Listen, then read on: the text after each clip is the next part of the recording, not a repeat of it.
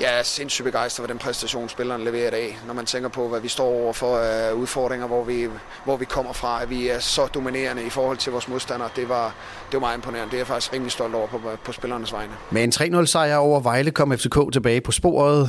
FCK kom ud med fuld damp på kedlerne. Stage og Bjelle styrer totalt midtbanen. Vind var en klasse over alle andre, og FCK fik tre tiltrængte point.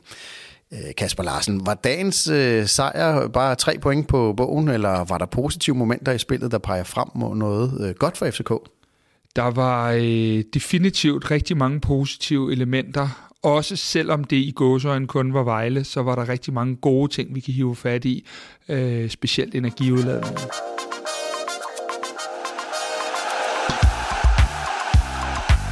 Du lytter til Kvartibolt, en podcast om hele byens hold for alle, der elsker FCK. Værter er Kasper Havgård og Kasper Larsen. Og velkommen til Kvartibold for alle os, der elsker FCK. I dag kommer vi til at se på, hvad vi kan lære af kampen mod Vejle. Vi kårer ugens Delaney, vi forsøger at løse Torups rådpigen, vi kårer månedens spiller, og så kigger vi på perspektivet for FC København. Hvor står vi i gulddysten mod FCM, og hvordan klarer vi os frem til vinterpausen? Og til at hjælpe os igennem det, så hele, det hele her, der har vi i dag øh, besøg af Oliver Tolsted Marker som gæst. Velkommen til dig, Oliver. Tak. Oliver, du debuterede jo i vores program i sidste uge efter kampen mod Brøndby, og går ud fra humøret er noget højere i dag. Væsentligt højere, det må man sige. det er i hvert fald godt, at øh, du vil med og, og hjælpe os med at blive en lille smule klogere på FC København. Og vi skal dykke ned i Vejlekampen, og vi begynder med at høre Kvartibolds øh, dataanalytiker Henrik Tustrups datagennemgang af kampen.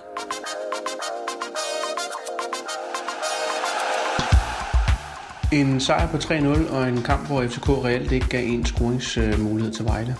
Af de fem chancer, der var til Vejle, havde ingen af dem en øh, XG højere end øh, 0,04. Samlet så havde Vejle en XG på 0,18 mod FC Københavns 1,95. FCK har øh, defensivt fuldstændig styr på Vejle, og de har kun én afslutning før det 65. minut. Øh, fire af Vejles fem afslutninger kommer efter det 65. minut. FCK var uden tvivl øh, mere afventende og ikke så offensiv i anden halvleg, særligt efter 3-0-målet. Øh, af de 13 afslutninger, der har FCK 8 i første halvleg øh, mod 5 afslutninger i anden halvleg. Efter vind scoring øh, til 3-0, der har FCK kun én afslutning. Afleveringspræcisionen kom over 80 igen efter en sløj omgang mod Brøndby. Victor Christiansens fjerde assist i sæsonen, det blev hans første siden 3-1-sejren ude mod Aarhus tilbage i august. Øh, Jens Dage, nu med otte mål i sæsonen, og fire af dem i Superligaen, det bringer ham i top 10 på topscorelisten. Kun tre mål fra øh, Biel helt op i toppen. Ja, som man kunne høre her, nogle øh, data, øh, en rimelig overlegen præstation, øh, præstation for, for FC København. I sidste uge, da vi sad her, Oliver, der, der spurgte jeg jo spørgsmålet, var tabte vi til Brøndby, fordi at øh, FCK var dårlige, eller Brøndby var gode? Nu må jeg så lige spørge dig det samme igen her. Var det så overlegen en sejr, fordi at det, det var rigtig ringe modstand, vi mødte, eller, eller var der noget i FCK-spil, der gjorde, at øh, vi rent faktisk var gode? Jeg synes, vi var rigtig, rigtig gode. Øh, og det var fra minut 1. Vi øh, tager kampen til os, og vi dominerer det fuldstændig. Øh, Kasper nævnte noget omkring energiudladning, og det må man bare sige, at øh, det var der fra, fra første minut. Så jeg synes, vi var gode, og så kan man snakke om, at det er på en billig baggrund, eller hvad det nu er. Øh, lige nu så forholder jeg mig til, at der er ikke nogen nemme kamp i Superligaen. Og Kasper, energiudladningen, øh, siger Oliver her, hvad, hvad, er det, hvad betyder det altså? Jamen altså, øh, vi har jo i et stykke tid skræntet lidt i forhold til øh, flere parametre i vores spil, øh, og blandt andet har vi jo ikke øh, i, i Sønderjyske kampen og, og i Brøndby-kampen helt matchet modstanderens energi, når det er, vi har startet kampene. Øh, og, og vi har haft en gameplan, som vi ved har været øh, X i de første 10 minutter, og ikke, det så spillerne selv er kendt også, øh, kunne holde den, og der har været nogle ting der, der har kikset lidt. I går kommer vi ud på røv og albu, fuld skrue, og, og øh, sidder på kampen øh, lige fra start af, og man er ikke i tvivl om, at vi vinder duellerne, og øh, vi, vi spiller os også relativt hurtigt til muligheder, selv på det meget, meget dårlige underlag. Men der er et eller andet her, der er mærkeligt for mig, fordi det er jo professionelle fodboldspillere. Øh, de laver ikke andet. Øh, hele deres fokus er på at, at spille en til to kampe om ugen. Og nu var energiudladning, som du kalder det, øh, der i går, men, men hvor, hvorfor er den der ikke de andre gange? Altså, hvad er det, der spiller ind på det her? Altså, der er jo rigtig mange facetter i det. Et af, dem, et af det er, er jo selvtillid, og så handler det om at følge gameplanen. Men når det er sagt, så er det faktisk også den første uge i, jeg ved ikke hvor lang tid, at alle spillere øh, har været øh, hvad hedder det, på træningsbanen en hel uge. De andre uger har vi haft nogle kampe, vi skulle forberede os til. Det har vi ikke haft i denne her uge. Der har vi haft den ene kamp søndag at se frem til, og der har været mulighed for at forfine en masse ting. Øh, så er der så også kommet noget sygdom, der gjorde, at vi lige pludselig var nødt til at lave om på nogle ting. Men, men på den led kan man bare sige, at, at det er jo et parameter, og så øh, er det jo det der med, at det bliver selvforstærkende, når vi fra, som Oliver siger, fra minut 1 går ud og er så dominerende, så bliver det selvforstærkende, og så øh, ruller snebolden, ligesom den har rullet den forkerte vej den seneste måned, så ruller den den rigtige vej i går. Kasper, du var jo øh, efter kampen øh, nede i Mixzone øh, og snakke med, med både træner og spillere. Og du snakkede blandt andet med Jes Torup øh, om netop om, om det med energien, så lad os lige prøve at høre, hvad han, hvad han sagde efter kampen. Men yes, jeg har jo haft en lille smule udfordring i løbet af ugen med flere spillere, der har haft småskavanker og, og et nederlag til Brøndby. Hvor fanden finder I den energi fra, der kommer i dag? For det er jo en energiudladning, der kommer øh, fra, fra minut 1 Jamen en ting er, at vi har haft ugen til at øh, snakke om tingene, så har vi også haft ugen til ligesom at bygge, man kan sige, det, det fysiske op øh, i forhold til at fuldstændig time det, så, så folk øh, havde masser af, af kræfter til denne kamp. Så, så energi var et af de ord, der stod øverst øh, på, på pep-talken, øh, fordi den, den udlanding, den skulle vi komme med. Så måtte vi acceptere, at, øh, at relationer, eller det ikke altid var det kønneste fodbold, men energien, øh, lysten til at være derinde, øh, sammenholdet, det var vigtigt, og det synes jeg, de bragte i dag øh, hele vejen rundt, og det var godt at se. Ja, han, han gengiver lidt det, som du selv forklarede her. Oliver, er, er uh, Jes Torups FCK uh, stadig så nyt, selvom det er et år gammelt nu, kan man sige, at det, at det virkelig er gavn af en hel uge, hvor uh, alle uh, hvad hedder det, kan træne, og der ikke er midt kampe. Er, er, vi, er, er det stadig så nyt, at, at det kan faktisk gøre en forskel? Det er tydeligvis. Øh, det, det synes jeg nærmest, man kan se, og man kan sige, det der med, at at vi også har så mange spillere ude, og i dag eller i går var det jo så, så spiller vi med, med syv ungdomsspillere i princippet. Øhm, så ja, det betyder rigtig meget. Jeg var på træningsbanen, øh, eller derude på tieren, tidligt på ugen, og snakkede faktisk med Jes omkring det, at de havde en hel uge. Og øh, jeg tror, som man sagde, det her med spillerne vil rigtig gerne hurtigt i kamp igen, men for ham var det virkelig vigtigt, at de havde en hel uge, fordi det betyder bare rigtig meget, især i en periode, hvor, at, hvor alt ikke lige spiller. Vi snakkede med, med, med, med Vind efter kampen, øh, også imod Brøndby der, og så sagde han, at jeg vil allerhelst bare tilbage på banen igen og bevise, at vi er mere værd end det, det vi viste i dag. Men øh, det var måske meget godt, at, at, øh, at han havde en uge til at, at forberede sig øh, på den del. Der er jo, som du også siger, Kasper, øh, rigtig mange skader og sygdomme og alle mulige andre ting, så endnu en gang var der jo rykket rundt på holdet, øh, og nu har man jo rykket to af efterårets bedste FCK-spillere, øh, Stage og Pep Biel, øh, ind i en øh, central midt. Øh, Øh, hvordan gik det? Det gik fantastisk. Øh, hvad hedder det? Vi, vi kommer jo til at miste færre bolde. Det har jo ligesom været vores issue det sidste stykke tid, at vi har mistet alt for mange bolde centralt, som har kunne, øh, kunne øh, øh resultere i, i chancer til modstanderen med det samme. Og i går er vi bare i en position, hvor at det ofte selvfølgelig er Pep, der er på bolden, når vi, når vi har den centralt, men hvor at Stage også kan, kan komme afsted i sin løb, og Pep øh, hvad hedder det, smider jo mere eller mindre ikke en bold væk, og det gør bare, at vores, det man kan kalde grundspil, bliver meget mere sikkert, og når det gør det, så smitter det bare af på nogen, både de lidt yngre spillere, men også det der med, at man, man, man, øh, man tør simpelthen godt at spille fodbold, fordi man ved, at der er både en gardering i stage, og en Pep, der ikke smider bolden væk. Nu øh, var den konstellation opstod jo blandt andet, fordi at øh, Lea havde øh, karantæne og, og ikke var med. Men Oliver, hvordan ser du det her i forhold til de sidste tre Superliga-kampe, inden vi går på vinterpause? At, at den her øh, midt, øh, centrale midt med, med Stager og Biel, er det en, en fremtidig konstellation? Umiddelbart så, øh, så kan I se, hvorfor man skal ændre det. Øh, dog så ved vi også godt, at Pep højere på banen har nogle relationer med de andre spillere, som, som giver os rigtig mange gode ting. Øh, jeg har det jo sådan, at man skal ikke ændre på noget, der fungerer. Så kan man sige, jamen det er Vejle, og nu har vi måske lidt svære modstandere, vi går i møde. Men igen, det fungerer bare super godt. Og så må jeg bare sige, at en Jens Dage øh, scorer igen. Udover at han, han scorer, så er han bare øhm, en mand, der giver alt for holdet. Han kommer altid med 100%, og jeg har noteret mig i mine noter, efter 17 minutter, der har vi et boldtab midt på banen, hvor at han overhaler fire af vores egne mand for at komme ned og blokere det her. Det har vi virkelig manglet. Så øhm, ja, jeg synes, øh, jeg synes, det er svært at sige, om vi skal ændre noget. Øhm, det, må, det må tiden vise, men umiddelbart så nej. Altså jeg, jeg har det lidt sådan, at øh, der kommer to kampe om ugen nu, øh, det, resten af tiden indtil vi, øh, vi går på ferie.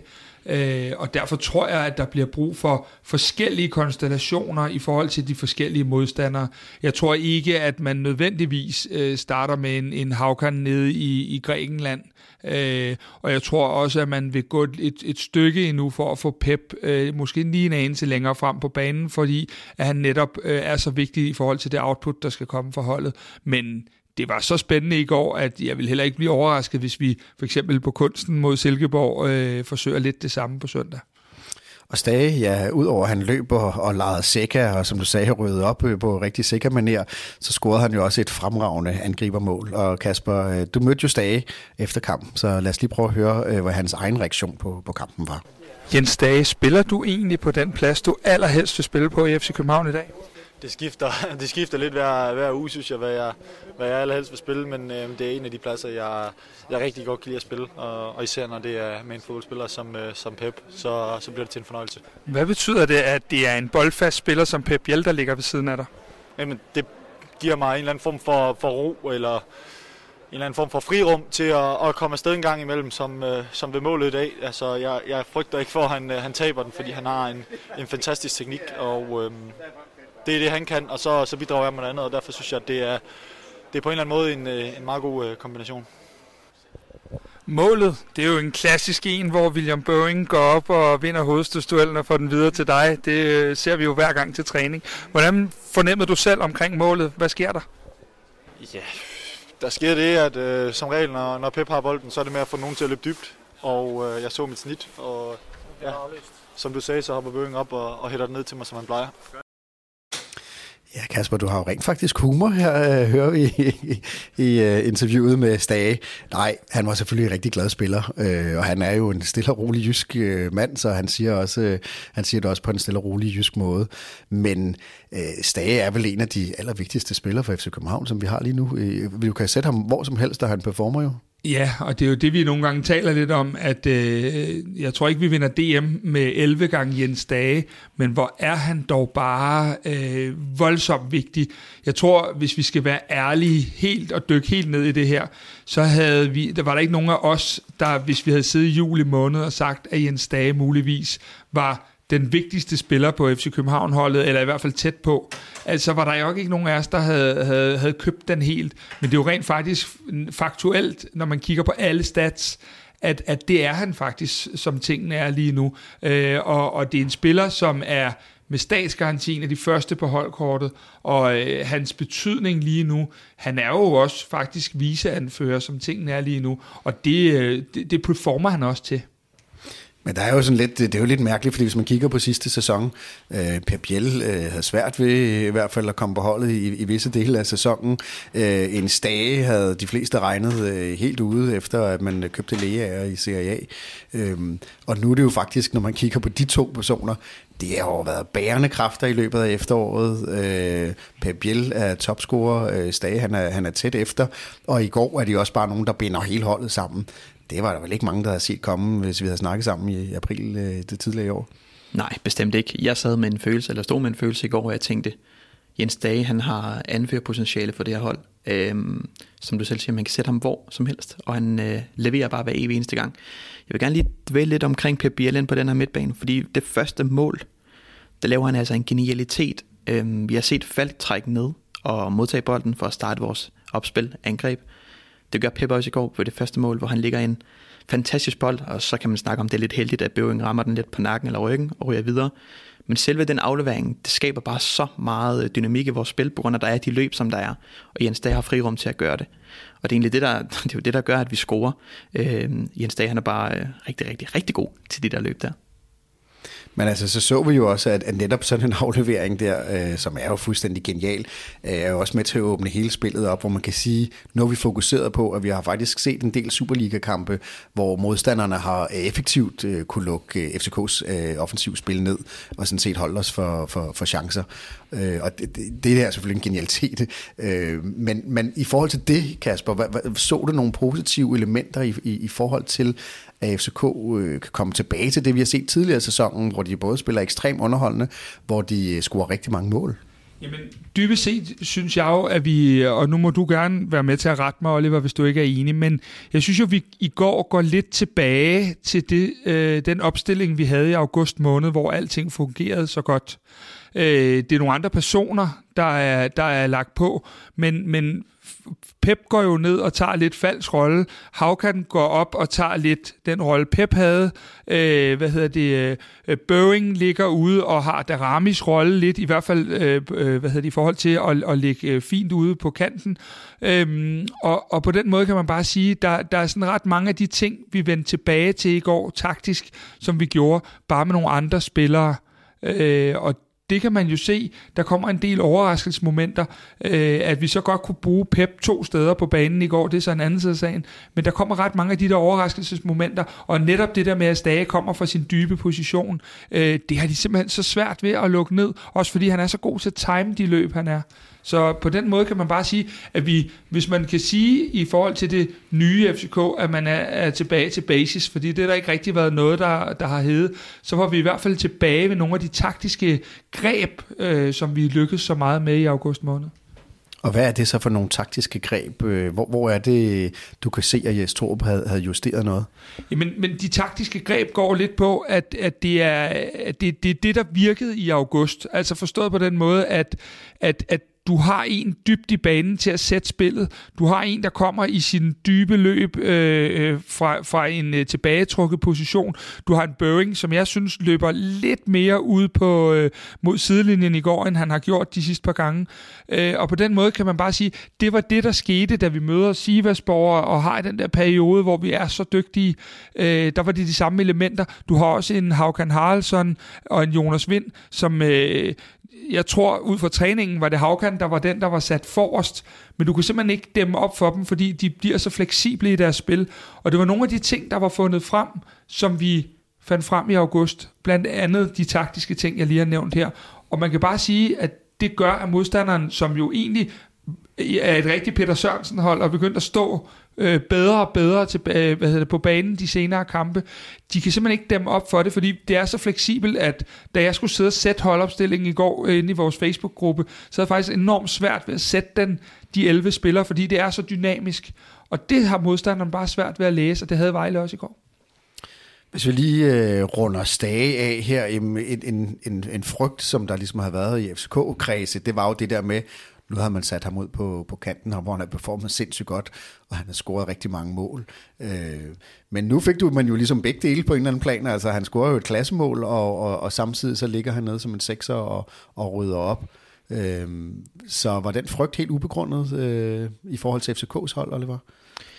Øh, nu øh, befinder jeg mig ret meget på partierne, så man kan sige, at nogle af de her ting, jeg ved godt, det er noget andet end en kamp, men men jeg ser også en, en Jens Dage, når han spiller øh, central midt på de her, øh, ja, de her situationer til træning, der, der gør han det samme, som han gør også på kanten. Det her med at enten trække ind i banen og komme med dybde løbende.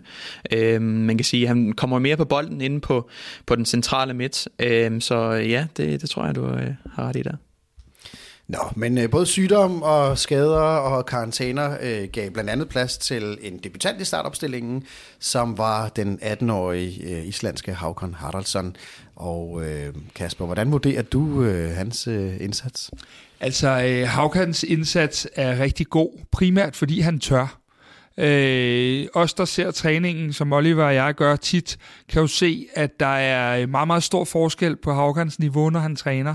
Der kan være dage, hvor alting lykkes for ham, og man tænker, du skal bare starte ind i weekenden, knægt. Og så er der dage, hvor man overvejer, om Serie 2-holdet det, øh, det kan bruge en, en, en dygtig Islands spiller i weekenden. Han lægger sit spil ret højt op, og øh, på den måde øh, er han jo en spiller, som jeg tror, jeg sagde inden kampen, enten så flår vi ham ud i pausen, eller også bliver han man of the match og, og nu ender han så med at blive man of the match. Ikke helt korrekt, men han gør det rigtig godt. Han tør rigtig mange ting, og han er dygtig i sit relationsspil med Jonas og dem omkring sig, Børing og så videre. Og så laver han jo så det her mål, som han jo, det skal vi huske, selv er arkitekten på fra start af, og kommer så ind, og som, som han så siger i, i bagefter kampen også, jeg tror ikke, jeg har scoret på hovedet, siden jeg var 12-13 år. Og, og, og det kan jeg godt forstå, fordi det er godt nok en lille klein fyr, men han har så mange ting, og er vel lidt en blanding af Pep Biel og Rasmus Falk i sin spillestil. Og der må man bare sige, at, at de, den slags spillere skal ture, og det gjorde han. Men var det et sats af to råb at sætte ham ind? Øh, med, med det du siger, Kasper, at, at det kunne have gået begge veje. Nu var det så et sats, der i hvert fald har virket, men var, var det et sats, eller, eller var det det helt rigtige at gøre? Øh, man kan snakke om det er sats eller ej. Det, det synes jeg er svært at sige. Jeg, øh, man kan sige, når man vinder 3-0, så er det jo, øh, så er det jo et rigtigt valg. Øh, men man kan, ja, det, det er måske ikke øh, den, den, den situation, vi helst gerne vil stå, vi skal sætte en 18 år igen øhm, på, på den position. Men, men sådan er det. Jeg, jeg vil ikke kalde det, et sats, fordi han har, han har gjort det godt til træning. Øh, han er dog også en beskeden øh, ung mand, der har rigtig store forventninger til sig selv. Øh, og dem, øh, dem leverer han godt op til i dag. Men øh, det var i hvert fald noget, øh, Torup havde valgt, og øh, lad os lige prøve at høre, hvad, hvad Torup øh, sagde om, om øh, Haugen Haraldsens øh, præstation. Jamen, Haugen har trænet fantastisk. Øh, dem, der har været ude på tieren, har set, at han har gjort det virkelig godt. Øh, han bringer jo noget, noget energi, noget, noget optimisme i spil, øh, er god i små rum, har gode relationer med spillerne omkring ham. Så, men det er jo altid med en vis... Øh, altså, øh, om ikke usikkerhed, så ved man aldrig, hvad det bringer, og, og bringer ham ind på den her scene i forhold i, over for 20.000, og, og der hvor holdet er og sådan ting, men jeg synes, han leverede en fantastisk præstation. Ikke kun fordi han scorede, jeg synes, han arbejder hårdt defensivt, og havde nogle rigtig fine aktioner offensivt, så det var en fantastisk kamp i dag. Det var en fantastisk kamp for ham, og det må også være en fantastisk øh, hvad hedder, debut startopstillingen for en øh, ung, øh, ambitiøs øh, 18-årig knægt, øh, og så kommer ind i, i, i parken også med til at, at score. Øhm, du snakkede jo med ham bagefter, Kasper, han er jo en, en, en stille, og rolig, øh, stille og rolig fyr, så lad os lige prøve at høre, hvordan det lød, men øh, da du øh, spurgte ind til hans præstation i, i kampen i dag. Da du vågner i morges, og du ved, at du skal ind og debutere i parken foran 20.000 tilskuere, og du øh, scorer, du bliver man of the match og sådan noget. Er det ikke næsten en drøm? Ja, det er næsten en drøm, ligesom du siger. Det, man har, man har drømt det siden, siden man har været lille, lille, lille dreng, så det var en drøm. Ja, øh, det lyder også lidt som en lille dreng her i hvert fald. Øh, hvordan, hvordan var han øh, ude øh, inde i mix, mix zone der? Var, var han glad, eller var han generet, eller, eller hvordan?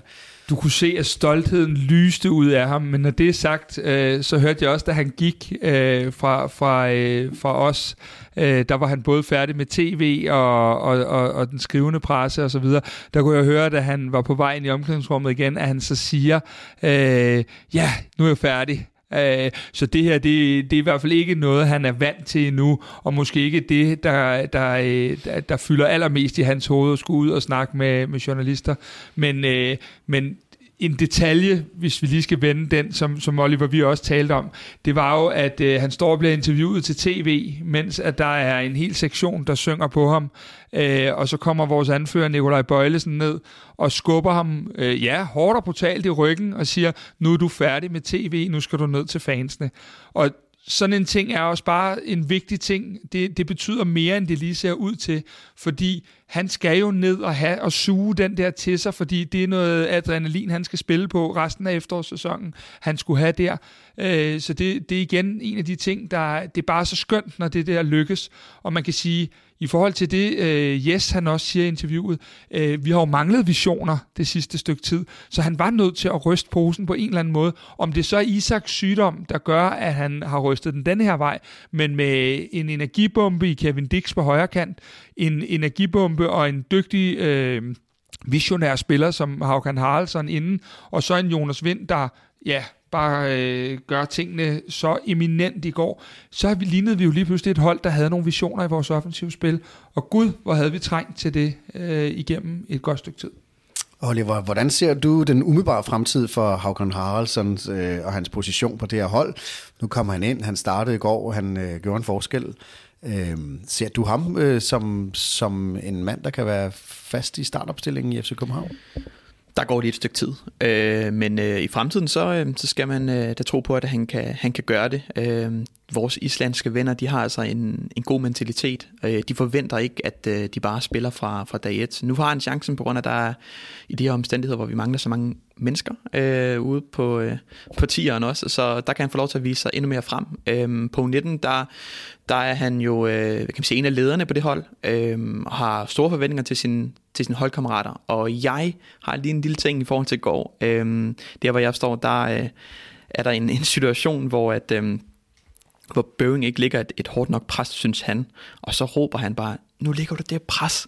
Og jeg kan tydeligt høre, hvad han råber, fordi det er lige, hvor jeg, hvor jeg står. Det, det er bare fantastisk. Så, han, øhm, så i forhold til at vende tilbage, om man har en, en fremtidig rolle inden for i vores startopstilling i fremtiden, det, det tror jeg godt, vi kan, vi kan regne med. Men han, det er klart, øh, vi kan ikke sige så meget om det nu. Øh, hvis vi kunne kigge ud i, i fremtiden, så havde det været dejligt. Men øh, umiddelbart ja. Men det er jo også tankevækkende, at det er den ene, øh, hvad hedder det, mælketandsspiller, der skal stå og råbe efter den anden mælketandsspiller, man, man, man skal op i gear. Øh, men han gjorde det i hvert fald rigtig godt.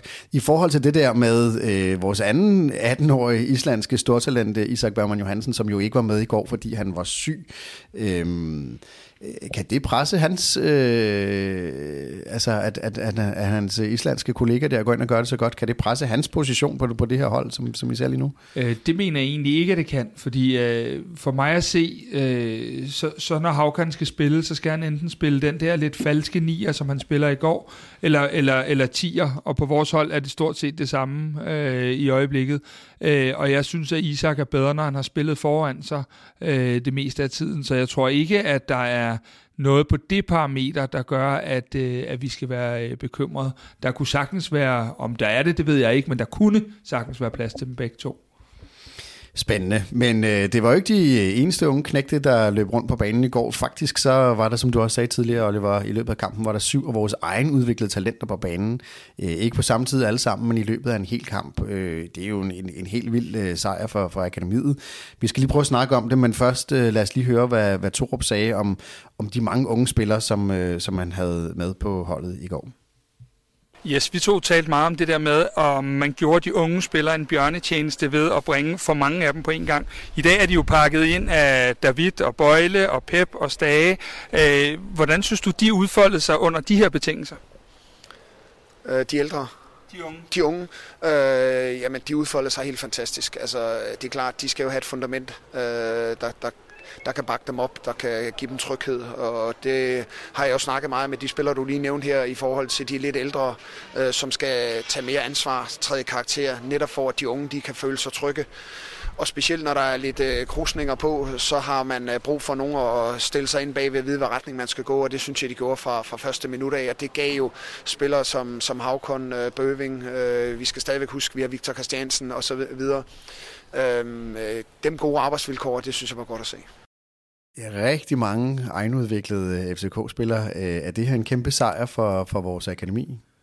Det er det i højeste grad.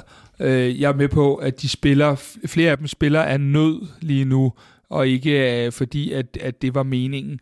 Men, men det vi talte om, da vi sad her sidst efter Brøndby-kampen, det var, at det var, ikke en, det var ikke en god kamp for spillerne, de unge spillere, fordi de, de var ikke pakket ind Øh, og med, med pakket ind, så mener jeg, at øh, når du kigger på i går, så har du øh, to ledere nede i midterforsvaret, som har, har prøvet en del. Du har øh, Pep og Stage, der tager et kæmpe ansvar, både på bolden og uden, for, uden bolden. Og så ved jeg godt, at han stadig er, er ung. Så har du en Jonas Vind op foran, som tager et kæmpe ansvar også. Det vil sige, at hele din midterakse i går tager et stort ansvar. Og så gør det ikke noget at fylde øh, spillere på, øh, på siderne af dem og, og rundt om dem, når det er, de tager det ansvar, og, og du har folk i de gode positioner, som vi har i går, så er det, de unge kan shine, som, som Haraldsson gør. Victor Christiansen spiller en rigtig god kamp. Jeg ved godt, at vi snart ikke ser ham mere i det kul, øh, fordi det virker som om, at han bare har spillet der i 40 år. Men, øh, men der er flere, der løfter sig på den måde, og vi ser jo også, øh, en, en, synes jeg i hvert fald, en William Børing, der spiller en rigtig fin kamp. Øh, og når vi skifter ud, kommer der også nogen ind og, og leverer. Og det er fordi, at der i går er den ryggrad på holdet, som der måske har manglet lidt i en periode. Og den får vi, og det gør bare de unge godt, og det gør, at de får muligheden for at, at, at ture og for at performe. rigtig mange unge spillere, øh, og som Kasper siger, måske øh, lidt mere af, af, af nød end en helt øh, en, en planlagt strategi, at der skal man køre så mange ind, men øh, det er jo ikke det FC Nordsjællandsk efterhånden. Men Oliver, er det nok til, øh, er det ikke lidt for sårbart i forhold til, hvis man skal spille med om et, øh, et mesterskab, øh, og også mod et, et Midtjylland, som bare øh, bumler derud af, har mange rutinerede kræfter og får tre point, når de skal bruge tre point? Jo, det kan man sige. Altså, vi, vi må lige give en gave til, til vores øh, akademi, som, som kan man sige, lærer de her spillere, hvordan det er at være på, på førsteholdet. Øh, men det er klart, syv, syv er for meget, og det ved jeg også godt, at FCK de, de selv synes. Øh, men, men sådan er betingelserne nu engang, når vi mangler de spillere, som vi gør. Og så sagde du jo også, Kasper Victor Christiansen, ja, vi, vi betragter ham nærmest ikke som en af de unge mere, øh, selvom han jo er det. Han havde jo også en virkelig god kamp i går, ikke fordi han ligesom havde faldet ud, men det var som om, han var lige stabbet et, et enkelt niveau op. Øh, hvad, hvad var det, der, der gjorde det, tror du? Altså, der, der må jeg være helt kynisk at sige, det handler om træningsugen.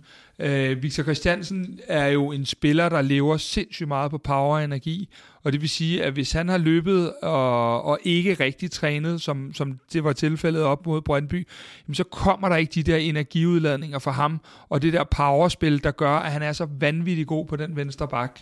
Øhm, det, det kommer ikke. Nu har han haft en helt træningsuge, hvor han har set godt ud og været med i alle øvelser og trænet frit, og det, øh, det, det gavner bare hans spil helt vildt, øh, og, og det gjorde det også i går, hvor han igen er, er fremtrædende og også får en, en assist, øh, som, som der har været et, et stykke tid siden, at han sidst har haft. Og lige i forhold til den assist, så er det jo en vanvittig god aflevering. Øh, det indlæg der, det er bare, det kan ikke gøres bedre. Øh, og så er der en lille bitte detalje i forhold til, hvis vi lige tager fat i Havkon igen, i den position han har. Først så kalder han på bolden, og så går han ind og skubber nummer 5, øh, James, i ryggen, for at danse det her rum. Og det er bare en 18-årig, som, hvor man tænker, okay, har du været angriber i de sidste 10 år? Men det er simpelthen så godt også plus, at dirigerer den flot ind mål. Men, men indlægget fra, fra VK, det, er, det kan ikke gøres bedre. Et virkelig flot mål. Og så er der jo en anden mand, som vi heller ikke betragter som en del af det unge kul mere, men som også er et egenudviklet øh, øh, talent øh, produceret i, i og af FC København. Øh, selvfølgelig Jonas Vind. Øh, og han var jo på mange måder øh, kampens oplevelse. Det, det, det synes jeg bestemt, han var. Og øh, jeg skal være ærlig og sige, at jeg er en af dem, der har været efter Jonas Vind. Og det har jeg, fordi jeg synes, han er så monster umanerlig god, at jeg, jeg, jeg synes, at han er en af dem, vi skal forlange mere og mere og mere af. Øh, fordi han har taget steppet videre, for han er ikke talenten mere. Han er etableret spiller, og han er så god på bolden. Øh, igen i går, hans tekniske niveau på en pløjemark er jo helt second to none øh, i forhold til, at han, han på mange måder bare øh, suger de der bolde til sig, øh, og er stærk på alle parametre. Og så synes jeg jo oven i, i det også, at det var rigtig fint, at han fik sparket sit straffe ind øh, på, på Sten Grydebust, øh, sådan så at, at den, kan man sige, plet lige blev vasket væk også.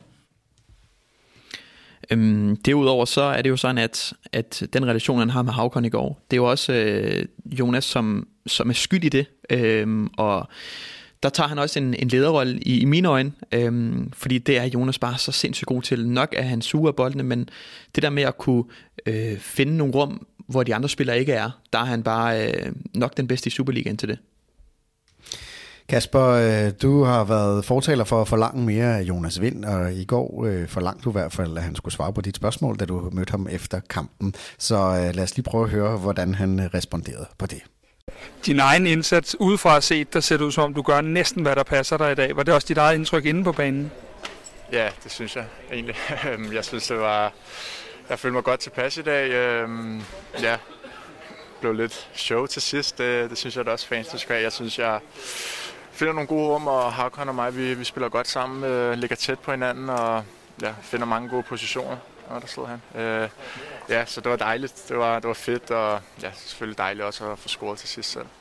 Hvad siger du til græs til Ja, øh, Jonas Vind, øh, han er jo også vokset lidt, kan man sige. Han har også været en meget stille og rolig fyr. Nu hørte vi jo tidligere Havkan, som jo ikke øh, hvad hedder det, løb over af bare af glæde og begejstring, da han blev spurgt til, til hans betydning i kampen.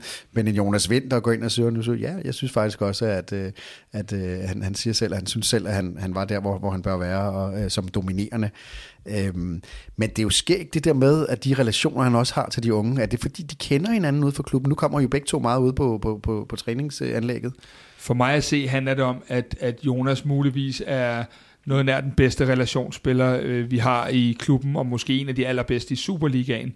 Øh, det er meget svært ikke at kunne spille sammen med Jonas Vind, øh, fordi han er så klog. Øh, Jonas, og det tror jeg også, han vil medgive, er jo ikke øh, en 100 meter løber, øh, som, som spurter for nogen som helst. Men han er så klog en spiller, og han er så dygtig til, som, som vi er inde på her også, at finde de rum omkring i, i forsvaret. Og når han så er en med, som, som er så klog, som Havkan er selv som 18-årig, så finder de bare alle de der steder, der gør, at for eksempel også at Stage kan komme bagfra, og at Dix kan komme i sin løb øh, for sin nye position i går. Så på den måde øh, er, det, er det for mig at se, bare fordi Jonas Vind er så sindssygt klog en fodboldspiller. Men Oliver, vi, vi har snakket en del om i vores podcast, og især Kasper, han har ligesom været inde på den her med, at han jo ikke synes, at, at Vind har været helt der, hvor man bør forlange af ham. Ikke fordi han har været dårlig, men, men sådan en dag som i går, øh, der leverer han jo virkelig, og er, er, er, er jo øh, nok den bedste spiller overhovedet, efter København har i går, selvom han ikke bliver man of the match. Hvad er det, der skal til, ser du i, i det spil, og den måde Torup han stiller sit hold op til, for at Vind performer aller, aller bedst? Jamen, der er, jo, der er jo måske forskellige meninger omkring det. Der er nogen, der gerne vil have, at han kommer længere frem og laver plus 20 mål. Det tror jeg bare ikke, Jonas kommer til at gøre i, i vores klub på den måde, som vi spiller på. Fordi han er så vanvittigt dygtig til det andet. Det her med at suge boldene til sig. Han finder altid en løsning, og han finder altid en god, øh, han tager altid en god beslutning, der gør, at han sætter sine spillere bedre op, øh, end hvad han måske selv kunne have gjort, hvis han tog bolden selv. Øh, derudover så er det det her med relationsspillet med de andre. Jeg vil gerne, hvad kan man sige, gøre det 100% klar i mine øjne, at jeg synes, han er den bedste i Superligaen. Øh, det er svært at finde nogen, der er bedre end ham i hvert fald. For mig er det bare øh, vigtigt, at, at Jonas måske bygger på i forhold til det her med at komme ind i feltet også. I går er det Havkon, der har den, øh, eller tager det her løb. Men der kunne Jonas også godt have været derinde på den bærse stoppe, hvis den ikke havde ramt Haugen. Det er jo sådan nogle små ting, man kan ændre, men øh, han er bare, øh, ja, han er fantastisk.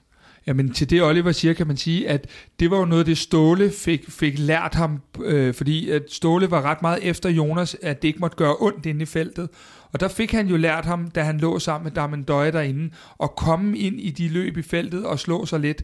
Men hans rolle nu er blevet lidt anderledes, og jeg er enig med Oliver, der kunne man godt tænke sig, at han en, en gang imellem øh, var inde og få lavet nogle af de der lidt mere tab mål øh, på riposter og hvad der ellers måtte være. Også for hans egen skyld i forhold til, til det, når han skal sælges øh, Øh, at, at, at der kom flere mål af de lette mål. Jonas laver ikke specielt mange lette mål, så kan man diskutere, om et straffe er let, men i åbent spil i hvert fald. Og så er der det her med, okay, der er nogen, der nok ser ham, at, at Jonas han er angriber. Øh, det tror jeg, man skal lidt væk fra, øh, og se ham som en, måske lidt mere en, en tier-rolle. Øh, I går så ved jeg godt, at han spiller på top, men de veksler meget ham og Havkon. Øh, men jeg tror bare, man skal lidt væk fra det der med, okay, Jonas han er angriber, han er striker, han kommer til at lave plus 20 mål, fordi det er han ikke. Men han scorede i hvert fald et mål, og øh, det var et straffe, som han satte ind øh, drøn sikkert på sin øh, tidligere øh, klubkammerat øh, Grødebust, øh, udlejet til Vejle. Øh, men det, han har jo lige brændt et straffe øh, før det, og der kom jo nogle ting frem i går, Kasper, som jeg ved jo ligger dig meget på sinden. Øh, men der er jo rigtig mange, som øh, har skrevet øh, øh, rigtig negativt til ham, og blandt andet nogle, nogle trusselsmail, øh, han, man, man har fået. Ja, men uh, don't get me started. Uh, I det hele taget, Øh, der fik du måske alligevel startet, Øh, så er jeg simpelthen så træt af, af internettet nogle gange. Jeg er så træt af, af hvad hedder det, af det der øh, fjendske og hadske øh, miljø, som der hersker omkring internettet. Øh, det der i går, øh, nu havde vi selv snakket lidt om det for 14 dage siden i vores Facebook-gruppe omkring Jonas Vind, øh, og de beskeder, der var kommet. Men det er så utilstedeligt, at man finder på at skrive til et menneske, fordi han har brændt et straffespark. Øh, og jeg ved ikke, hvad vi skal gøre. Vi, vi forsøger jo meget ind i vores gruppe at, at sige, at der er nul-tolerance i forhold til, ikke at man ikke må være kritisk, men hvordan man taler. Og vi bliver nødt til alle sammen at, at, at tage fat i, om det så er sidemanden eller hvem vi står sammen med, fordi det her, det holder ikke på nogen måder, og jeg øh, kan mærke, at jeg bliver allerede vred, bare vi taler om det, fordi det, det, det hører ingen steder hjemme, at, at det er jo endda vores egne spillere. Og så kan det godt være, at det ikke er FCK-fans øh, alle sammen, der har skrevet, og, og at der også er nogen, der har tabt lidt penge på oddset ved, at han brændte det straffe osv. Men vi bliver simpelthen nødt til at stå sammen om at få, minimal, øh, at få det her problem udryddet, øh, fordi det er det er helt uholdbart, og det hold, hører ingen steder hjemme, og nu skal jeg nok stoppe min talestrøm omkring det, for ellers så kunne jeg blive ved for evigt. Det er meget fint. Man kan i hvert fald mærke, at det er noget, der, der betyder noget for dig. Og vi skal til en anden spiller, som øh, også har oplevet måske at øh, være lidt i modvind øh, blandt øh, klubbens fans. Det er vores målmand, Grabara. Øh, han stod jo i går, øh, til trods for, at der har været en diskussion om, om, om Kalle Jonsson skulle ind og stå, fordi han jo skal stå i vores næste Conference League-kamp. Det gjorde han så ikke, og, og Torup var jo også ude og sige, jamen det, der, det er ikke en diskussion, jeg behøver at gå ind i, fordi det er fuldstændig klart, øh, at Grabara er vores, vores første målmand. Øh, Synes du også, at han reagerede øh, på, en, på, en, på en fin måde, Grabara, i forhold til, at nu har han den her plads, og han har den rimelig sikkert? Ja, det synes jeg. Øh, han har en, en situation, hvor han går ud og griber bolden i feltet, og så sætter han den sæt med godt i gang, øh, hvor det er Bøving, der øh, har en en mod en. Øh, så ja, man kan sige, at han har en lille svepser, hvor han øh, taber bolden øh, ved stolten.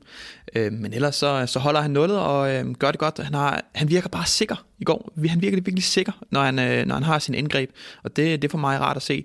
Jeg tror også, det er rart for ham at vide, at øh, okay, du er, du er første valg. Vi fik et forholdsvis klart svar øh, tidligt på ugen, at vi kunne se, okay, hvilket hold han spillede på til træning, øh, hvor vi måske har været lidt mere i tvivl. Øh, så øh, jeg tror, den snor til ham er, er lang, og øh, det synes jeg er fint. I hvert fald sjældent, at Jes Torup har været så klar i spyttet, både efter Brøndby-kampen og, og efter i går, øh, og faktisk øh, lige en, der slet ikke forstod spørgsmålet, øh, men at, at, at det bare var sådan, at jamen, bare er vores første målmand, og det er sådan, det er.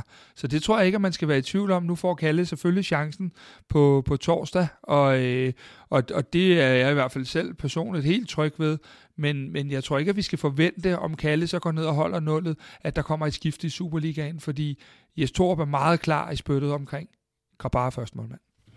Men Kasper, øh, vores gode dataanalytiker Henrik Tustrup har jo lavet et nyhedsbrev, som kommer ud øh, tirsdag, hvor han øh, virkelig går i dybden med at, at kigge på øh, Grabars kvaliteter. Både det, han gør godt, og det han, det, han gør mindre godt. Du har læst nyhedsbrevet, og kan, kan du løfte lidt af sløret for, hvad, hvad, hvad, der, hvad, der, kom, hvad der kommer til at stå? Ja, men uden at, at gå ned i det, fordi jeg synes, at Henriks arbejde skal læses i sammenhæng, så vil jeg sige, at det Henrik sådan umiddelbart på som overskriftsniveau lægger op til, det er, at øh, at han har, har haft en god første tid i FC København, uden at den har været prangende. Han har ikke, øh, han har ikke kommet ind og, og, og reddet øh, 8-10 point, men han har heller ikke været i en skyld i, at vi mangler nogle point. Så det er en helt gennemsnitlig øh, start her i FC København, uden hverken at stikke ud til den ene eller den anden side. Så må man så ind og læse, hvad Henrik har skrevet, for det er en virkelig flot og god, øh, grundig analyse, hvor der er mange flere ting i det, end det jeg sidder og siger nu.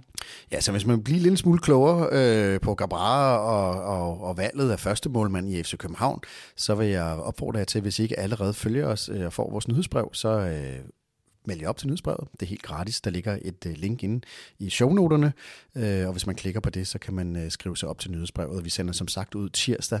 Henrik har lagt et kæmpe arbejde i det, så hvis du vil have en lille smule nuancer til debatten og diskussionen med dine FCK-venner, så er der altså rigtig god grobund for at læse det her nyhedsbrev, skrive sig op til det, og så kan man jo tage den debat, som er måske en lille smule mere nuanceret, end at den ene er dårlig og den anden er god. Fordi så sort-hvid er det jo hele ikke. Og der har Henrik virkelig lavet et, et fremragende arbejde for det, så i hvert fald bare en opfordring til det.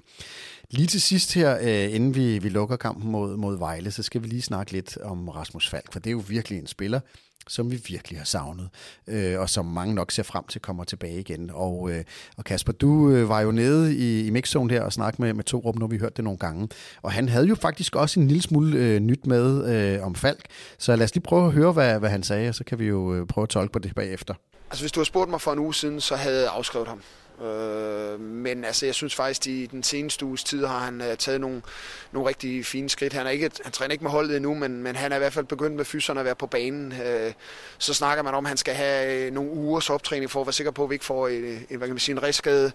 Øh, om han når det eller ej, øh, det ved jeg ikke. Altså, jeg håber, jeg håber, at både for Falk får lige at få lov at, at mærke det at være i kamp, inden vi går på vinterpause, det tror jeg vil have rigtig, rigtig stor betydning for Rasmus. Det, det håber jeg.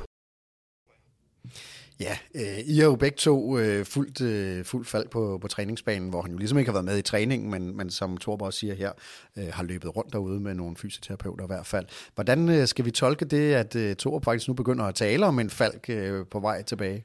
Jamen, jeg tror, at øh, Oliver og jeg havde lidt samme øh, holdning, som Torup havde her, at, at vi havde slet ikke haft ham i tankerne, men jeg tror, at vi begge to var meget overrasket over, hvor mobil han så ud i de øvelser, han lavede med fyserne, og det var både sprint, og det var boldøvelser, og, og meget mere, som Torup siger, ikke i holdtræningen, men jeg tror, at vi begge to stod og var noget overrasket over, øh, hvor mobil han så ud i hvert fald det må have været en, en uge, hvor der er sket øh, et eller andet, må man sige, fordi som, som Jes også nævner det her, hvis vi havde snakket om det her for en uge siden, så tror jeg også, vi havde sagt, at det bliver, det bliver først efter pausen. Øhm, men han så godt nok øh, god ud, øh, skarp ud i forhold til de øh, berøringer, han, øh, han er så god til, plus øh, de her løb, han laver på træningsbanen øh, forleden dag, der, øh, der, øh, ja, der er han langt fremme alligevel. Jeg vil ikke få verdens største chok, hvis Rasmus Falk kunne få en eller anden rolle i AGF-kampen efter landsholdet, fordi det vi ved er, at, at de skal også lige bruge nogle uger for ikke at komme i, i de der øh, øh, ræskader, der kommer efter en længerevarende skade. Så, øh, så hvis, hvis han nu er hjemme fra, fra landsholdspausen, som han jo selvfølgelig er, og, og langsomt måske kan, kan få de 14 dage, og hvis vi er heldige få et reserveholds øh, indhop eller noget, så vil jeg ikke få et kæmpe chok, hvis han kunne i hvert fald få, ja, 10 minutter i kvarter eller noget mod AGF. Og det der er med, med Rasmus, altså om han spiller 10 eller minutter eller om det kvarter, eller om han spiller på 75 procent, der ved vi bare, at vi får noget kvalitet, vi har manglet, og vi har rigtig meget brug for. Øh, vi skal selvfølgelig sikre os, at han ikke øh, laver et, et setback eller en ræskade, som, som Jes selv nævner. Øh, men en Rasmus Falk på 75 procent, det, det kan vi bestemt også bruge. Ja, det er i hvert fald noget, vi alle sammen øh, vi, vi krydser fingre og, og, og håber selvfølgelig på, at han kommer tilbage igen, for vi har virkelig manglet ham. Øh, men man kan sige, nu ved jeg ikke rigtigt, om det er rigtigt fortolket det her, men min fortolkning af det her, det var, at man prøvede ret hissigt at få fald tilbage til, øh, til nogle meget afgørende kampe, blandt andet mod Midtjylland, og måske har man øh, presset den lidt for hårdt for, for om klar, og så gik det ligesom helt galt igen. Man skal vel ikke, altså man skal vel også tage vare på ham, så man ikke får ham mast ud i en anden situation, hvor han, hvor han har mulighed for at, at blive skadet igen. Jeg tror, at klubben er meget opmærksom på nu, at øh, Rasmus Fald spiller ikke før han er klar, fordi øh, man, man ønsker ikke et setback mere, fordi øh, så vil vi hellere have en, en 200% klar Rasmus Falk efter vinterpausen. Så, så det bliver med livrem og sæler, det er der ingen tvivl om. Og så var du inde på det, Oliver. Øh, lad os lige prøve at uddybe lidt, altså hvor meget betyder Falk for, for Torups hold her. Du siger selv, en fald på 75% kan, kan gøre en forskel. Og nu har vi jo så været, øh, i hvert fald det, lad os bare sige ordet, vi har været uheldige her i efteråret i forhold til, at, øh, at Falk gik ud, og nu Seca også ude, og så har man solgt Darami, og da man solgte ramme, havde man nok ikke regnet med, at, øh, at, at to så vigtige spillere også var, var ude. Hvilken forskel, altså hvis du kan se på den, nu har vi jo set mange forskellige øh, måder at Torup spiller på her, fordi han har været tvunget til at stille op på mange forskellige måder på grund af, af sygdom og skader og, og karantæner. Hvordan ser du øh, Falds rolle, hvis han skulle falde ind i, i det hold, som vi har lige nu øh, klar?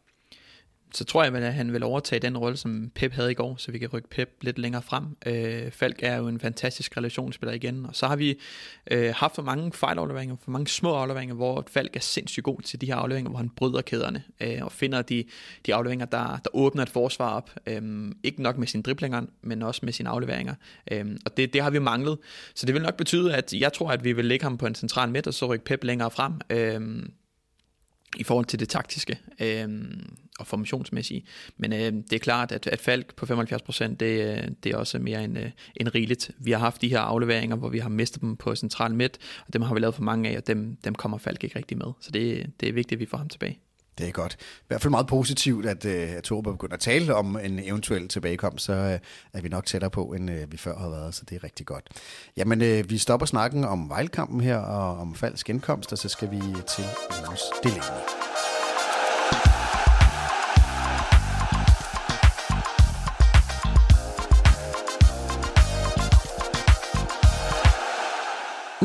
Delaney, sponsoreret af Vitamin Well. Og Kasper, inden vi øh, udpeger ugens Delaney i den her uge, så lad os lige snakke om sidste uges Delaney, fordi det er jo nogle gange sådan her, at når man sætter nogle ting, nogle bolde til at rulle, så sker der, ruller der andre bolde, og så sker der lige pludselig alle mulige andre ting. Kan du lige prøve øh, kort at, at, at rise op for, for lyttere, øh, der ikke, er folk, der ikke lyttede med i, i sidste uges podcast, hvem det var, der fik vores anerkendelse med ugens Delaney, og hvad der så skete i løbet af ugen? Jamen, der var jo en, øh, en mor til to øh, børn, der skrev til mig øh, helt kort fortalt, at, at, øh, at hendes, øh, hendes to børn havde valgt øh, et sæsonkort over fredagslik, fordi at man jo, i, som i alle andre familier, skal prioritere sin økonomi. Øh, og at de ikke havde pladet en eneste gang siden om det der fredagslik, hvilket hun var meget overrasket over. Det tror jeg, vi alle sammen øh, dybest set ville være, når, når børnene ikke plager om slik. Øh, og det fortalte vi jo, og, og, og de to børn blev ugens Delaney i sidste uge.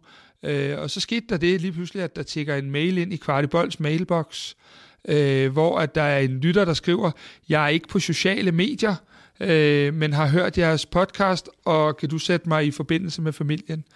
Og så skete der jo det, at øh, vi lavede en, en mailtråd, og øh, fredag formiddag øh, tropper ham her op ude på, på øh, deres adresse. Øh, det må så være fredag eftermiddag. Jeg skal ikke indikere, at de pjekker fra skole. Øh, og og øh, har jo simpelthen øh, slik med til hvad 4-5 uger til de her øh, unger.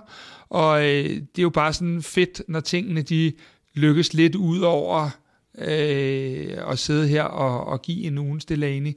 Det var i hvert fald fedt, og jeg ved i hvert fald, at der var en mor og to børn, der blev rørte og rigtig glade over den situation, og som hun sagde til mig, det er jo noget, vi i hvert fald også tager med videre i opdragelsen, det der med, at der findes sådan noget næstekærlighed, og mennesker, der kan bekymre sig om hinanden.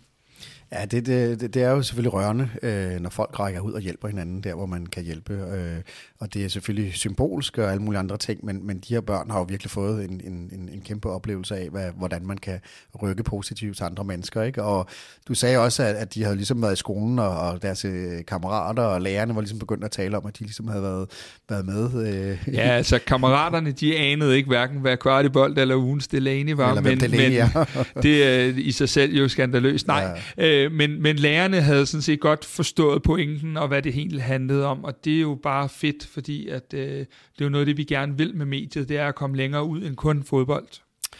Og øh, til folk, der ikke lytter til vores podcast normalt, så kan vi jo lige forklare i hvert fald, at øh, ugens Delaney er sådan et ugenligt arrangement, som, øh, som ligger lidt i begrebet, hvor vi prøver at gå ud og anerkende nogen, som øh, har brug for anerkendelsen, eller, eller måske har gjort sig fortjent til anerkendelsen, uden at, at få den. Og øh, vi skal jo også koge en ugens Delaney i den her uge, og øh, Kasper, øh, hvor er det endt henne? Ja, det er jo endt øh, et, et, øh, et meget emotionelt sted i den her uge. Jeg tror, at vi alle sammen, der, øh, der, der sidder her og, og også ude i, i, i af lytterne, øh, kender et menneske, der har været ramt af, af cancer. Øh, og og øh, det er jo i sig selv en forfærdelig ting, og det har der jo været stor fokus på øh, hele ugen. Øh, i lørdags øh, på sin Instagram-story har Peter Ankersen så øh, lagt et billede op, øh, hvor han har doneret et betydeligt beløb til, til, til øh, Knæk Cancer.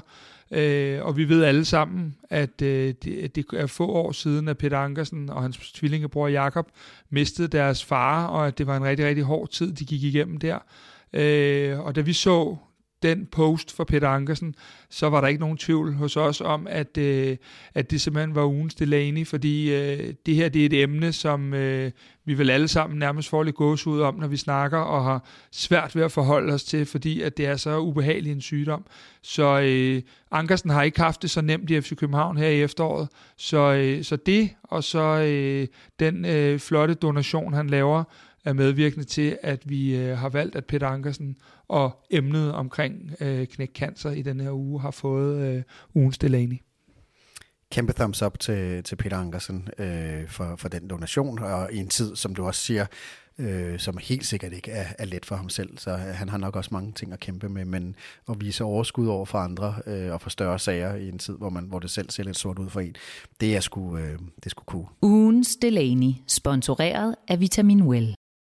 Og så skal vi til øh, Torps hovedpine, som vi skal løse. Øh, også et, øh, et unikt koncept, vi kommer tilbage til at sige, men hvor er, er det egentlig, at, at Torp har nogle udfordringer, som, øh, som han skal kigge på, og så kan det være, at vi kan hjælpe ham med at løse dem. Torups hovedpine. Torup har jo rigtig mange udfordringer, kan man sige. Men den, som vi har valgt øh, i, i den her uge, det er, at øh, der er jo rigtig mange, selvom der er skader, øh, og der har været sygdom og alle mulige andre ting, så er der jo også flere spillere, som døjer med skavanker, og som gør, at, man, at de ikke rigtig kan øh, helt træne med. Så selvom vi nu roser og, og synes, det er fedt, at holdet har haft en hel uge på træningsbanen, og man kunne se det i, i, i det energiniveau, der blev lagt for dagen i går i kampen mod Vejle, så er der jo ud over de der store skader, Oliver, så er der jo også en masse, der har skavanker. Nu gik Kuchulava også, Kuchulava gik jo også ud af, af, af kampen til, i, i, i går, men, men der er jo flere andre, der ikke rigtig helt kan træne med. Ja, det er jo det. Når vi er, står på træningsbanen, så kan vi jo godt se, at der er nogen, der mangler en gang imellem. Og det betyder, at øh, de nok døjer med nogle små ting, som gør, at de ikke skal ud og træne, men så skal de måske være i styrkelokalet og få noget styrketræning den vej igennem. Øhm, så øh, det er selvfølgelig et problem, ikke nok med, at man mangler spillerne øh, i forhold til kamp, men også i forhold til træningen, når man skal lave en, en træning, som skal resultere i, at vi skal forberede os på et andet hold, øh, eksempelvis Pauk på, på torsdag, så vil vi jo rigtig gerne have, at de spillere, som er med i, i truppen, de også træner. Og det er selvfølgelig et problem, når, når der er nogen, der døjer med nogle små ting, at de ikke kan træne, eller i hvert fald de sparer dem til, til træning. Øh, så, så det er i hvert fald noget, som som ikke bekymrer mig, fordi vi kan jo godt se, at de nok skal blive klar til kamp, men det er selvfølgelig et problem, at vi ikke er nok spillere til træning, og vi nogle gange skal have en Jes op til at være med i, i øvelser. Det er ikke optimalt i hvert fald. Og nu øh, Kutulava, han gik ud her. Er der nogen øh, nyheder omkring, øh, om, om, det, at han, han har pådraget sig noget slemt? Øh, det, det, ifølge, ifølge staben skulle det ikke være slemt, men, men Kutulava er jo en af dem, vi taler om. Oliver og jeg også, som i den, øh, den forgangne uge har, har, har måttet udgå et par gange øh, og har lidt knas med, med anklen. Og han får så et slag på den igen i går, og, og, og så vælger de jo fornuftigt at tage ham ud, fordi at, at vi er så komfortable øh, på banen i går. Øh, men, men det er jo både Nikolaj Bøjlesen, Kuchulava, Jens Dage, øh, for at tage tre af dem, som, som bliver sparet i nogle øvelser og så videre. Og der kan man sige, som Holly var inde på, det er bare sjældent, at det er, er, er særlig godt, når det er, øh, at du, du forbereder dig til ting. Øh, at, at du har de der øh, hvad hedder det, uger, hvor du for eksempel kun kommer ud og træner optimalt fredag og lørdag. I forhold til det her med Kutulava, så lægger FCK selv et tweet ud, at øh, jeg tror ikke, vi skal være bekymret for, om han spiller på torsdag. Øhm, så der kan vi måske være forholdsvis rolige. Men problemet er jo, som, som vi snakker om nu, at, at han ikke er på træningsbanen, og vi ikke kan træne øh, firebakkæden eksempelvis, når de skal spille sammen, i forhold til, hvem er det, vi skal møde, hvordan er det Pauk, de spiller. Nu har vi spillet på dem en gang, men det er altid rart at have øh, så mange spillere til rådighed som muligt. Og så man kan sige, kvæg vores snak tidligere med mange mælketænder på, på holdet, så øh, skal vi bruge de der øh, mere rutinerede spillere, der kan være med til at, at danne ryggraden. Og der er Kutsulava vel jo en ret afgørende øh, del af det. Selvom altså, han er rimelig ny i FC København, så har han jo noget hår på brystet, kan man altså, sige. Altså alle, alle over 21 er i spil til startopstillingen øh, PT, så det har du fuldstændig ret i. Og det er det der med at pakke de unge ind, så ja, enig. Det er godt. Det er i hvert fald øh, endnu en af Torbs meget hovedpiner, at øh, selvom øh, han har mange ude med permanente skader og det ene og det andet, øh, så har han jo også mange af dem, der spiller, som han ikke rigtig har til rådighed til træning, og det, og det gør det selvfølgelig lidt sværere. Så skal vi til et, uh, kigge lidt på perspektivet for FC København. Nu har vi haft det rigtig svært i den sidste måned til halvandet. Der har været mange sure podcasts at lave her som FCK-fan, fordi det ikke helt er gået vores vej. Nu uh, var det en overlegen sejr mod uh, Vejle. Der var rigtig mange gode elementer. Vi så noget øh, rigtig godt spil igen. Vi så nogle øh, fantastiske mål, og vi, og vi så nogle af de ting, som vi har snakket om her, som peger fremad for et, et, et positivt øh, afsæt for, for FC København. Men øh, det er jo ikke nogen hemmelighed, at øh, vi er jo oppe og slås mod øh, FC Midtjylland. De bulrer der ud af. De øh, får tre point, også selv når de ikke har spillet særlig godt. Nu så jeg ikke kampen selv mod Randers, men de vandt øh, øh rimelig overlegen 3-1. Øh, og efter hvad man hører, så, så er det ikke en kamp, der, der, der volder dem nogle problemer. Og Randers er jo, er jo godt kørende i år, kan man sige. Så den her øh, guld duel. Øh, vi snakkede også lidt om det sidste uge, men, men Oliver, hvor ser du FC Københavns styrke lige pt. i forhold til, at vi rent faktisk jo ikke må tabe mange point, hvis vi stadig skal være i spil til, til guldduellen? Det er så vigtigt, at vi vinder i går. Øh, det, det var øh, meget, meget vigtigt for, for truppen, tror jeg, den selvforståelse, at vi ikke øh, misser den kamp. Øh, det er klart, at FC Midtjylland bulrer af, som du selv siger. Øh, de ser gode ud, selvom de egentlig sparer et, et par spillere i går, så, øh, så gør det det bare mod Randers. Øh, det er selvfølgelig lidt bekymrende, at øh, de får de her sejre. Øh, undskyld sproget, men pisse irriterende, de også får en, en, en sejr i sidste weekend øh, i aller sidste sekund. Det er selvfølgelig mega frustrerende, men vi skal have fokus på os selv, og så skal vi gøre, hvad vi kan. Og Kasper, jeg vil stille dig det sp- øh, samme spørgsmål. Hvor, hvor ser du FC København øh, KT, hvis vi måler, måler styrkeforhold i vores, øh, i vores guldduel mod øh, FC Midtjylland? For mig at se, er der kun øh, damage control tilbage øh, på, på, på den her side af jul. Vi må under ingen omstændigheder komme så meget som et point mere efter FC Midtjylland, end vi er lige nu. Det øh, vil være helt uholdbart at, at skulle hente mere end det, vi skal lige nu. Og, og det, der er, altså, det eneste, der ærger lidt i går, det er jo, når du har en runde med Vejle hjemme, og Midtjylland har øh, efter en pokalkamp på 120 minutter i midtugen, et, et godt spillende Randershold ude, så det er en af de weekender, hvor man sådan tænker, at, at der skal vi gerne lidt tættere på. Og inden vi går i gang med kampen i går, er vi altså 9 point efter, og ikke kommet tættere på. Øh, vi er så 6 point efter nu. 6 point Men, efter ja, nu, ja. ja, ja. Øhm, og, og, og det er bare det, at, øh, at, at vores eget pointsnit i et efterår på 2,0 lige nu, det er egentlig der, hvor man sådan plejer at sige, når man spiller europæisk, at man ligger omkring de to, og så forfiner man det pointsnit en lille smule i foråret. Men det virker jo til, at det faktisk ikke engang er nok lige nu, fordi det er et nærmest historisk højt pointtal, at øh, FC Midtjylland har. Så hvis vi skal være i spil til, til, til guldet, Oliver, er opskriften så, at vi simpelthen ikke sætter nogen point til, og så øh, skal vi jo selv tage alle de point, vi kan, når vi skal møde med øh, Midtjylland? Ja, der er ikke øh, så meget andet for at sige end det. Øh, Midtjylland, de, de vinder deres kampe, og der er også noget omkring marginaler. Det er selvfølgelig mega frustrerende, at de får den her sejr i sidste sekund i sidste uge. I går så øh, Karlgren, jeg tror ikke, han er tilfreds med sig selv i forhold til de to mål, øh, de to første mål, Midtjylland får. Øhm, og vi brænder et straffe i Sønderjysk, og, Midt, og Viborg scorer i sidste sekund. Så øhm, ja, det er, det er uheldigt, men det er også nogle marginaler, der ikke er gået vores vej i forhold til det. Men det ligner jo sådan nogle marginaler, når det falder ud til den ene side og den anden side, at det er sådan nogle år, hvor man ikke vinder mesterskab, fordi det, der gør, at man vinder mesterskabet, er jo også, at man i 6. minuts overtid øh, scorer det mål, der gør, at man får de tre point, eller i 6. minuts overskid scorer, øh, over, hvad, overtid scorer et selvmål, der gør, at man kun får et point, som, som vi selv Men var de marginaler, og det bliver ved med at fastholde, de marginaler, som Oliver var inde på, de kommer også når du er en klub og et hold i flow, så er det bare der, det sker. De kommer ikke tilfældigt. Det er ikke tilfældigt, at vi brænder et straffe i Sønderjyske, og at vi har mange skader, og der er ting, der ikke fungerer. Det er ikke tilfældigt, at Midtjylland vinder 3-2 i 96. Det er simpelthen et, et, det er et spørgsmål om, at der er noget dybde og noget bund og noget kvalitet i FC Midtjylland-holdet, som vi ikke pt. kan matche. Øhm, mit store take på det her, og nu skal der jo være et eller andet kontroversielt, man kan blive skudt ned på den kommende uge, det er, at har man tillid nok til det projekt, vi laver herinde, og det vil jeg jo godt, det ved alle, det har jeg, så er man også nødt til at acceptere, at der er nogle kompromiser, øh, og det kan være brugen af de unge spillere, det kan være en spiller, vi ikke fik hentet transfervinduet osv., selvom det i FC København kun handler om titler og sejre, så er der bare i en, i en fase, hvor vi gerne vil have, at klubben også står mega stærkt om to, tre og fire år. Nogle kompromiser, man må lave, og nogle tilgange, også i forhold til, at det har været corona økonomisk, der gør, at vi måske bare også er nødt til at acceptere, at der kommer nogle bump i løbet af sæsonen, selvom det er hæsligt, og jeg gerne vil ligge nummer et med 10 point og så videre. Hvis man så kigger lidt på den lange bane, så tror jeg bare, det er nødvendigt. Og ja, jeg skal nok tage min tæsk for at være jubeloptimist, men det synes jeg faktisk.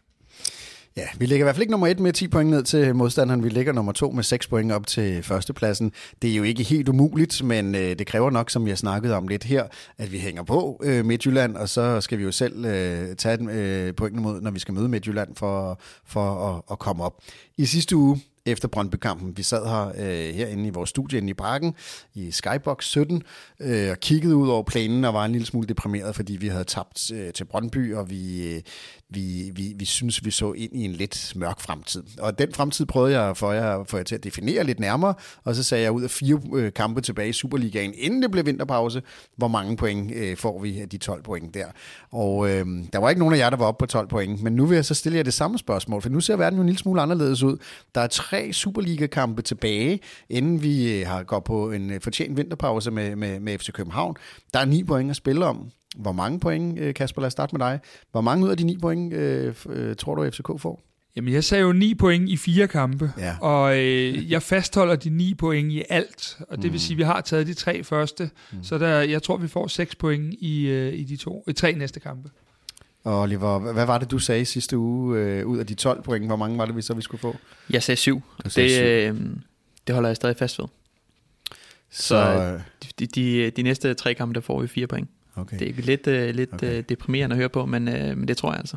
Men hvis det er sandt, så, så er vi jo vel nærmest der. Nu ved vi selvfølgelig ikke, hvordan det kommer til at gå Midtjylland. Men så hvis, hvis Midtjylland bare buller derud af, så er vi vel så langt efter, at øh, vi kan have spillet guldet af hende, inden, øh, inden det bliver jul og nytår. Ja, det, det kan man sige. Jeg tror dog ikke, at Midtjylland de gør rent bord. De har forholdsvis øh, ikke nogen nemme kampe. Nu har de også lige to ekstra Brøndby-kampe, de har i, i midtuge i forhold til pokal. Øhm, så ved jeg, at de har AGF næste weekend, og så har de Brøndby ugen efter igen i Superligaen. Øhm, jeg tror ikke, øh, Midtjylland gør rent bord. Jeg tror, vi, vi må ikke være efter de her seks point øh, mere end, øh, end det. Men ja, det, det, det er svært at sige, hvor, hvor vi kommer til at ende. Efter en, øh, en, en dejlig sejr mod Vejle øh, og et godt spillende FC København, så har man jo lyst til at være jubeloptimist igen og, og håbe på selvfølgelig alle ni point, vi, vi har spillet om i Superligaen i resten af sæsonen. Men øh, vi sidder ikke så meget jubeloptimister, er trods alt heller ikke, Kasper, selvom om, om du, øh, du, du snakker om lidt det selv her. Så henholdsvis øh, fire og seks point tror jeg på i, i de tre kampe, men vi håber selvfølgelig alle sammen på ni point. Her til sidst i udsendelsen skal vi lige kåre månedens spiller, må, kåre månedens spiller, og Kasper, du har jo skrevet ud i vores Facebook-gruppe for at spørge vores øh, lyttere og vores Facebook-brugere om, øh, hvem der har fortjent at blive kåret til, året, øh, til månedens spiller i, i FC København. Ja, og det blev øh, i hvert fald for min vedkommende overraskende suverænt. Ikke fordi jeg er uenig, men det blev meget suverænt. Med 62 procent af stemmerne øh, blev det vores øh, lille spanske ven, øh, Pep Biel, der løb med titlen. Og det der i og for sig ikke noget at sige til.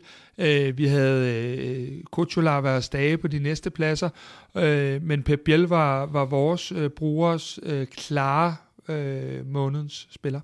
Så stort til lykke øh, til ham, og det er jo sådan set heller ikke helt øh, ufortjent. Han har i hvert fald virkelig gjort en forskel, og det gjorde han øh, heldigvis også i, i kampen i går. I den her uge så byder det på mere øh, fodbold for FC København. Øh, torsdag skal vi til Grækenland for at slås for vores position i Conference League-gruppen øh, mod Park, og øh, næste weekend skal vi møde Silkeborg og øh, Kasper. Øh, Silkeborg-kampen kommer vi, øh, kommer vi vanetro med, med optakt her lidt senere på ugen? Det gør vi. Øh, Henrik og, og Rasmus og jeg, vi, øh, vi sidder her i Skyboxen øh, onsdag og optager og regner med at have den klar til øh, torsdag morgen. øh, så der både kommer en lille bitte Park-optakt og så en, øh, en lidt længere øh, Silkeborg-optakt. Så øh, det er der at se frem til i løbet af ugen fra vores hånd. Og så, som du selv har gjort reklame for, et fantastisk nyhedsbrev i morgen, tirsdag, øh, hvad hedder det, fra, fra Henriks hånd omkring målmandssituationen og Gabars første måneder i FC København. Så her med en klar opfordring, hvis du ikke får vores nyhedsbrev, gå ind i shownoterne, tryk på linket, øh, meld dig til nyhedsbrevet, det er helt gratis, og så kommer der altså uvurderlig viden omkring FC København direkte ind i din mailbox. Og ellers så håber vi, vi høres ved senere på ugen, og øh, onsdag aften, torsdag morgen, hvor vi lægger en optakt ud til både Park og til Silkeborg. Oliver, en kæmpe fornøjelse at have dig med i dag. Tusind tak, fordi du hjalp os med at gøre os klogere på FC København. Fornøjelsen er min, selv tak. Og øh, vi høres ved.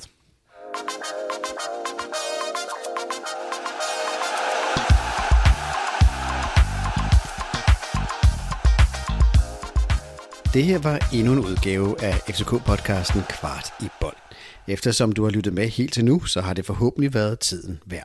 I så fald vil vi sætte pris på, hvis du vil give os en god anmeldelse i Apple Podcast, eller hvor du end måtte lytte til den her podcast. Hvis du er ny lytter af podcasten, så skal du huske at abonnere på os i din podcast-app, så du aldrig går glip af nye afsnit. Vi er også meget interesserede i at vide, hvad du synes om podcasten, og hvad vi kan gøre for at lave en endnu bedre podcast. Der ligger et link i shownoterne til et spørgeskema. Det tager kun et par minutter at udfylde, og det betyder alverden for os. Der ligger også et link til vores Facebook-gruppe, hvor vi forsøger at skabe en nuanceret og værdifuld debat om FCK. Og så er der også et link til vores nyhedsbrev, hvor vi samler op på interessante historier og perspektiver om FCK. Det er blandt andet her, at vores dataanalytiker Henrik Tystrup skriver meget detaljerede analyser af FCK's spil og FCK's spillere.